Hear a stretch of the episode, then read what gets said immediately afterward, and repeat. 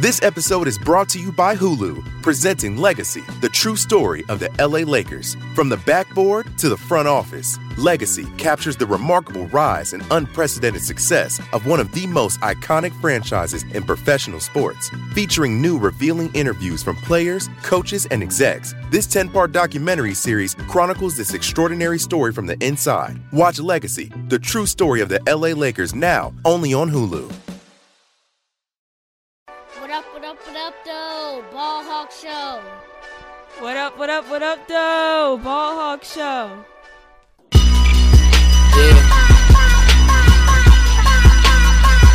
If you know, you know. If you know, you know. Bricklayers in ball shorts, coaching from the side of the ball court. If you know, you know. One stop like a Walmart. We got the tennis balls for the wrong sport. If you know, you know. If you know about the carport, them trapdoors supposed to be awkward. If you know, you know. That's the reason we ball for. Circle round twice for the encore. If you know, you know. What up, though? Welcome to the Ball Hawk Show podcast. I'm your host, Ahmad Hawkins. I appreciate you taking time out today to listen to the latest episode of the show. If this is your first time listening, definitely appreciate you. Make sure you hit that subscribe button on any platform that you're listening to the Ball Hawk Show podcast. And definitely leave a review on iTunes because it helps with the visibility. And if you're listening on YouTube, go ahead, hit that like button, hit that subscribe button. Man, this podcast, we got to preview the Wahoos versus the Wolfpack of North Carolina State. Before we get started, this podcast is sponsored by the good people at Able Insurance, ableinsurance.com. Go to that site if you're looking for home, business, auto, life insurance. They'll take care of you, all your insurance needs. When you call up there and you need to get a quote on a policy, tell them the Ball Hawk sent you, and it will definitely take care of you and get you the most affordable policy around. That's Able Insurance, service in the state of Virginia for over 20 years. And if you want some Shut the Hell Up Juice apparel, go to sthujuice.com. That's sthujuice.com. So let's go ahead and get this started. And you know how we do it this year, man. We got to get our minds right. We just came from a loss from Clemson, and I had to take it back. You know, it was like 94, maybe 95. I remember listening to this album the summer of 95, going into my junior year at Hampton High School. And anytime I need to get my mind right, I put this track on right here, and we was getting dubs for them crabbers. So we're going to play a little bit of Mobb Deep, Shook Ones, because ain't no such thing as halfway crooks. You scared to look. You shook.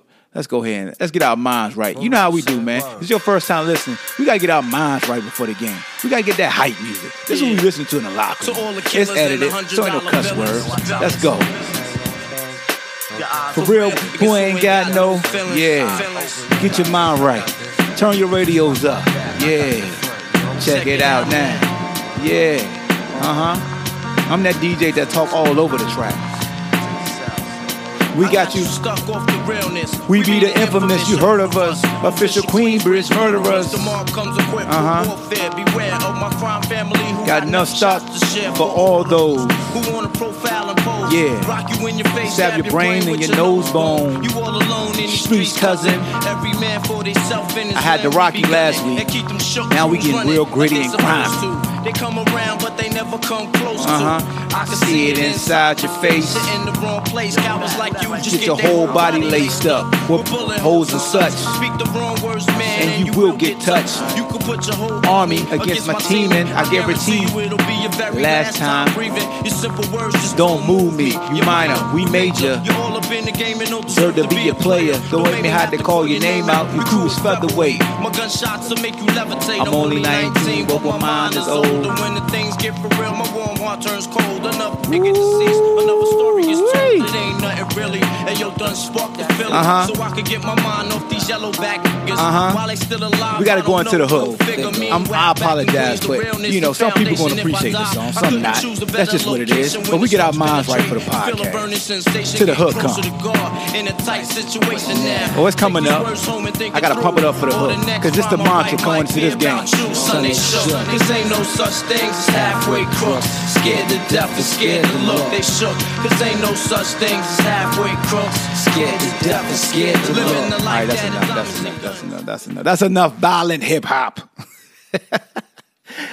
Yeah, man, so got the Wild Hoops versus NC State, man. Like I said, this is an unorthodox podcast. We have fun here. I love music. If you don't know, I love music. If you listen to the last podcast, the preview for Clemson, I played the Rocky Balboa, Rocky IV soundtrack, okay? And then Petty Hawk sabotaged my recap and started playing some Master P. So I love music. That's a song called I Love Music. I know I'm a music head. My dad was a DJ, excuse me. All right, we 5 minutes in. Let's go ahead and get to the nitty-gritty. I ain't going to keep y'all here long enough. From now on, you might just want to fast forward a little bit if you don't want to hear the music I'm including. Hey, it is what it is. But, you know, I have fun. That's just me. I got to be me. So, the NC State Wolfpack, what do we expect from them? Looking at them on film, breaking them down all week, one thing about NC State is that they're very balanced offense. When you look at the tail of the tape between the two teams, which we're going to do right now, all right? Got it pulled up right here. Tail of the tape. NC State is 2-1. UVA is 1-1. We look at scoring offense. NC State averages 33 points a game. UVA averages 30. NC State averages 157 yards rushing. UVA averages 167.5, which is real good. Passing offense, UVA averages 266 yards a game. NC State averages 258. Pass efficiency, NC State has the edge, 143.42 to Virginia's 113.54. Total offense, Virginia has the edge, 433.5 to NC State's 415.7. Time possession, UVA has the edge in that, 33 minutes, 56 seconds a game to NC State's 30 minutes, 38 seconds. Scoring defense, UVA has the edge, 30.5 points yielded a game. NC State is giving up 38.7 points a game. Rushing defense, UVA yields a 96.5 yards a game rate. NC State is giving up 185 yards rushing a game. They're also giving up 276 yards passing a game, while UVA is giving up 307 yards passing a game. Pass efficiency defense, UVA 129.3, excuse me, and NC State 146.2. Total defense, UVA 404 to NC State's 461. UVA has 3.5 team sacks. NC State has 3. Tackles for loss, UVA has 8.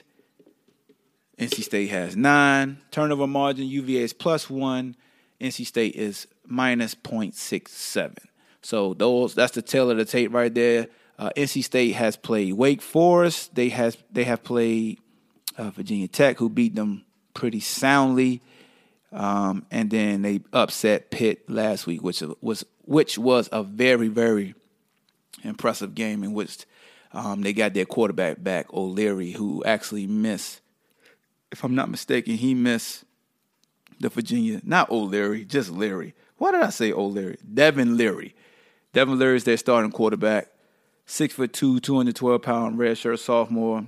Last season, he was the first redshirt freshman to start at NC State since the great Russell Wilson. So Devin Leary is a very good quarterback. If you didn't have the chance to see the Pitt game, you need to go see that. I don't know if you'll be able to see it on ACC Network right now or not, but he was throwing dimes out there. Their offensive line, really stout, big guys.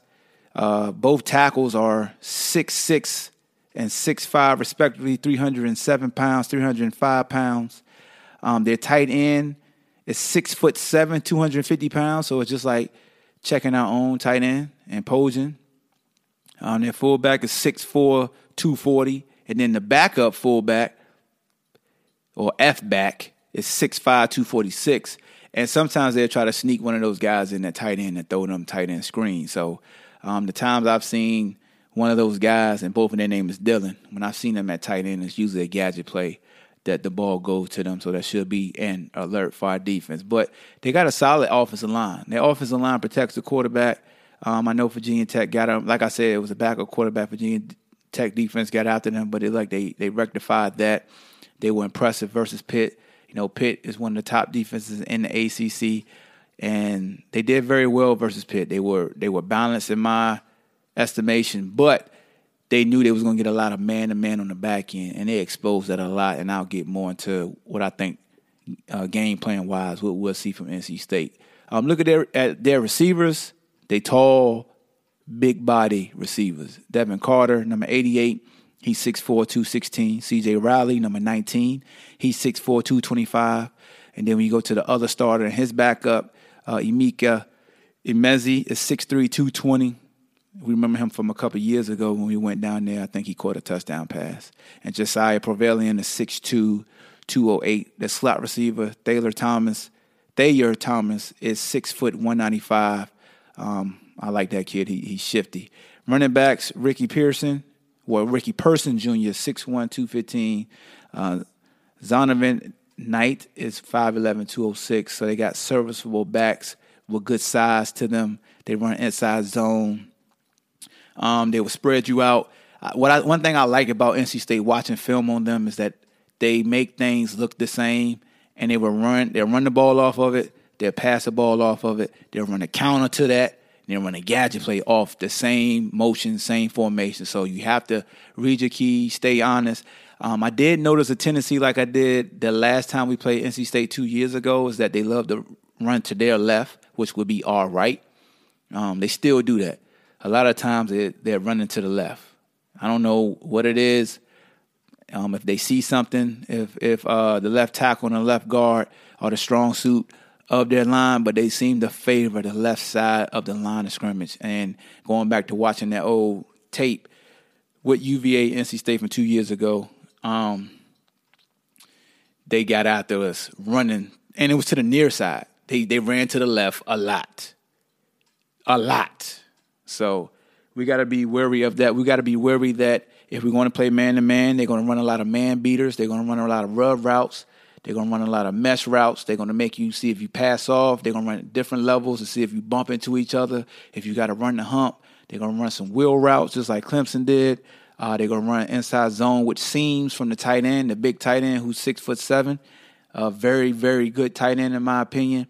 On the outside, their quarterback will challenge you. He's going to throw back shoulder, and he has perfected the back shoulder throw. Versus Pitt, they either got a pass interference or it was a completion because he gave his receivers a chance. He threw it on a rope. He was throwing dimes.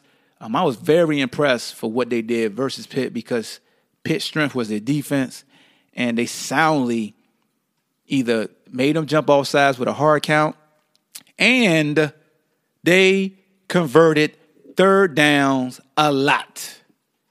Hear me again. They converted third downs a lot versus Pitt. One thing we struggle with versus Clemson. So they did that very, very well. Let me see if I can get that third down conversions last game pulled up. They was crap. Was that them or was that Pitt? Let me see.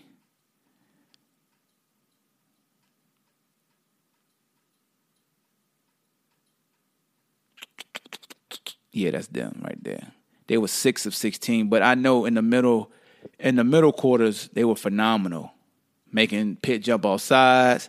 And the announcers were talking about how, you know, Pitt couldn't get off the field on third downs. So NC State, they're very sound.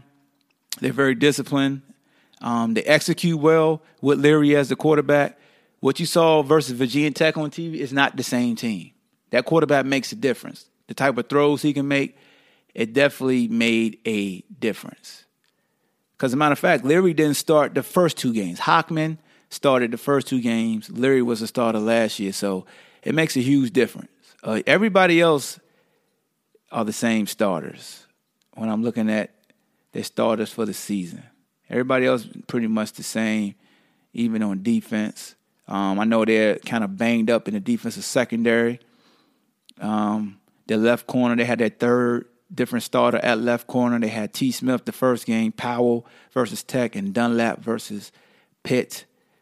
And then you had Ingo at free safety, two of the three games he didn't start versus Virginia Tech. So I know in the back end they had some injuries versus Pitt and guys getting ejected early for targeting. So it would be interesting to see how they are on the back end. I know up front defensively, they got two horses in the inside that get after you. Freakish athletes for their size. And that's Aleem McNeill, number 29, 6'2", 320 pounds. And you got Savion. No, not Savion. Yeah, it's Aleem McNeill. And also you got Terrell Dawkins, who impressed me as well. He wears number 0, 6'4", 250. It looks like they play... So they play a 3-3-5. So they got three down linemen, they got three linebackers, and they got five defensive backs. So they play that 3-3-5 look to where they feel like they got that extra defender to where you can't outflank them with an extra receiver.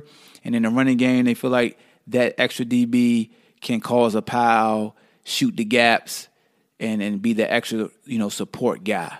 But Aleem McNeill, you're going to be impressed with him. He impressed me a lot. He two gaps well. He fights with his hands. He gets immediate pressure. So it's going to be imperative for us to get him moving one way and wash him down. And our backs have the wherewithal and the vision to make the appropriate cuts. They got a good middle linebacker in Isaiah Moore. He's a very good middle linebacker. He's always around the ball. He's sound, has good eyes and hips, plays through his pads. So I like what I saw from Isaiah Moore. On the back end is where they're iffy. They do have a big corner in Malik Dunlap. He's 6'4", 220 pounds. Yes, their corner is bigger than the rest of their DBs. He's 6'4", 220 pounds. He has adequate hips to be able to flip and run with you. He's physical at the line of scrimmage. I was impressed with him. I feel like you got to be Sutton with him and hit him with another move once he commits. If you try to double move him early, he's fluid enough to where he could counter that. But if you get his shoulders going a certain way and then you slap him by or plant underneath of him, that's where he has trouble kind of slowing down because it's a big body. So, I would think that Dunlap will probably cover Lavelle Davis wherever he goes. That would probably be the smart thing. If we get Billy Kemp matched up on him, we definitely got to run some type of smoke route, some type of burst route, something that gets Billy the ball right now, coming towards the ball. Like get him in space if he's on the outside. Run some type of speed dig, comeback, get him something where we can utilize that sudden quickness and burst and his ability to get in and out of his breaks. But I will say that it'll be an intriguing matchup versus Lavelle Davis Jr. because Malik is very aggressive. And to this point, Lavelle seems like he has trouble with aggressive DBs, but at the same time, he is 6'7". Sometimes you ain't always got to win. Just let the ball, just be even. When you're a big receiver like Lavelle, just be even. You're going to finish because he's a good finisher. But defensively, yeah, NC State is a solid team. They don't try to blitz you a whole lot. They will run some games up front where they stunt and they twist and they bring a backer late.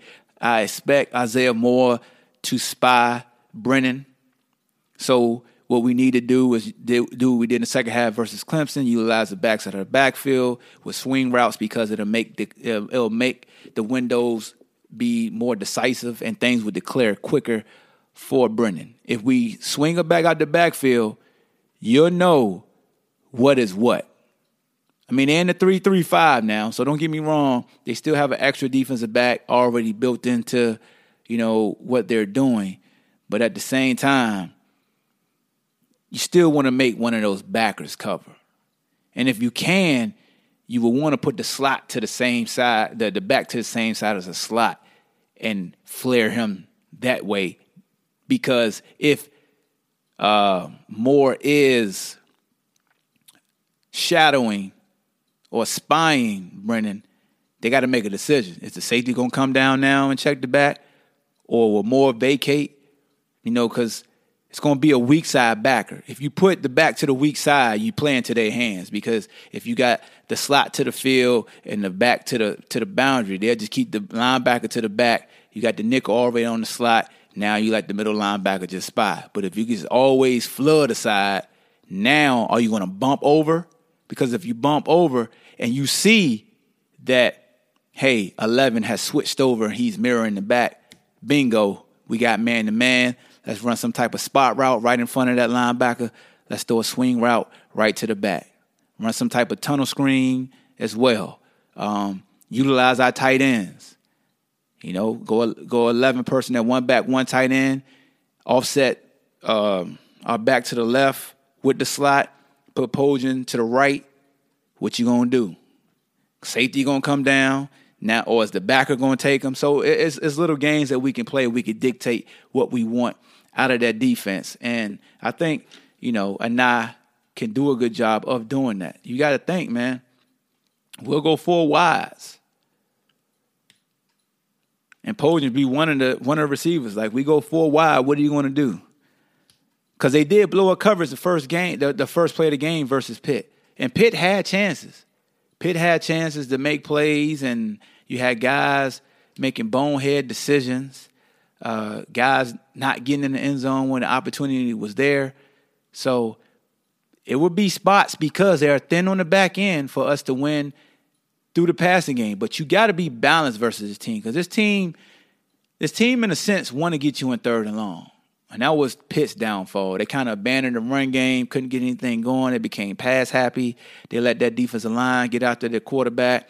And then even though they were injured on the back end, that defensive line did a good job of getting their quarterback eyes from downfield, and he was more watching the rush. And they made some plays late, but it just wasn't enough. And credit to NC State, because Pitt did take the lead late, and NC State marched down the field and won the game with a back shoulder throw. So it should be an interesting game. I think my keys to the game is you have to be balanced. NC State is probably the most balanced team we're going to face this year. I know Clemson is a whole nother level. So let me just say that. I'm not saying that Clemson, but I'm saying NC State is going to be balanced because they feel like they're not going to out-athlete you. They're going to be sound. They're going to try to play chess. So they're going to try to make you overthink things and outflank you.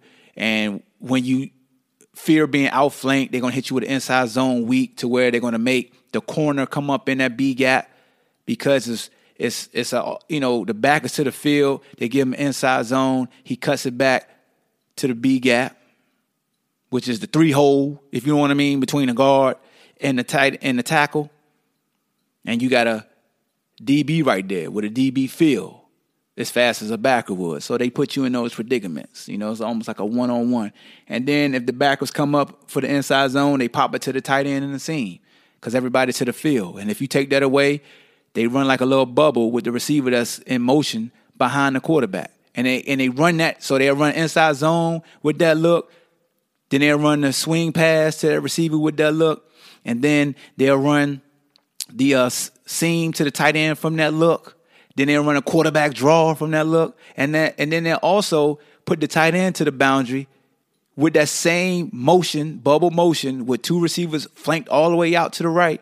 They'll run a throwback to the tight end, and they also run a screen to the running back. All out that same formation. I was kind of amazed watching the Pitt game. I was like, man, that was pretty dope.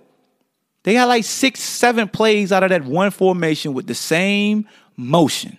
The same action. Because, you know, inside zone, you go 2-3 yards up the field now. And it could be a play action. And they want you to try to play man versus them. They figure zone, everything got to declare. You really can't be aggressive, because if you're aggressive, it's built-in sight adjustments. So they sound. And Leary makes a difference. The team you saw against Virginia Tech is not the team that was. They were a whole lot better offensively versus Pitt, and it was because their quarterback, Leary. The kid is good. Very poised in the pocket, will climb the ladder, hits his spots. He's accurate as far as giving those big receivers an opportunity to make plays. He gives the refs an opportunity to include themselves and throw the damn flag.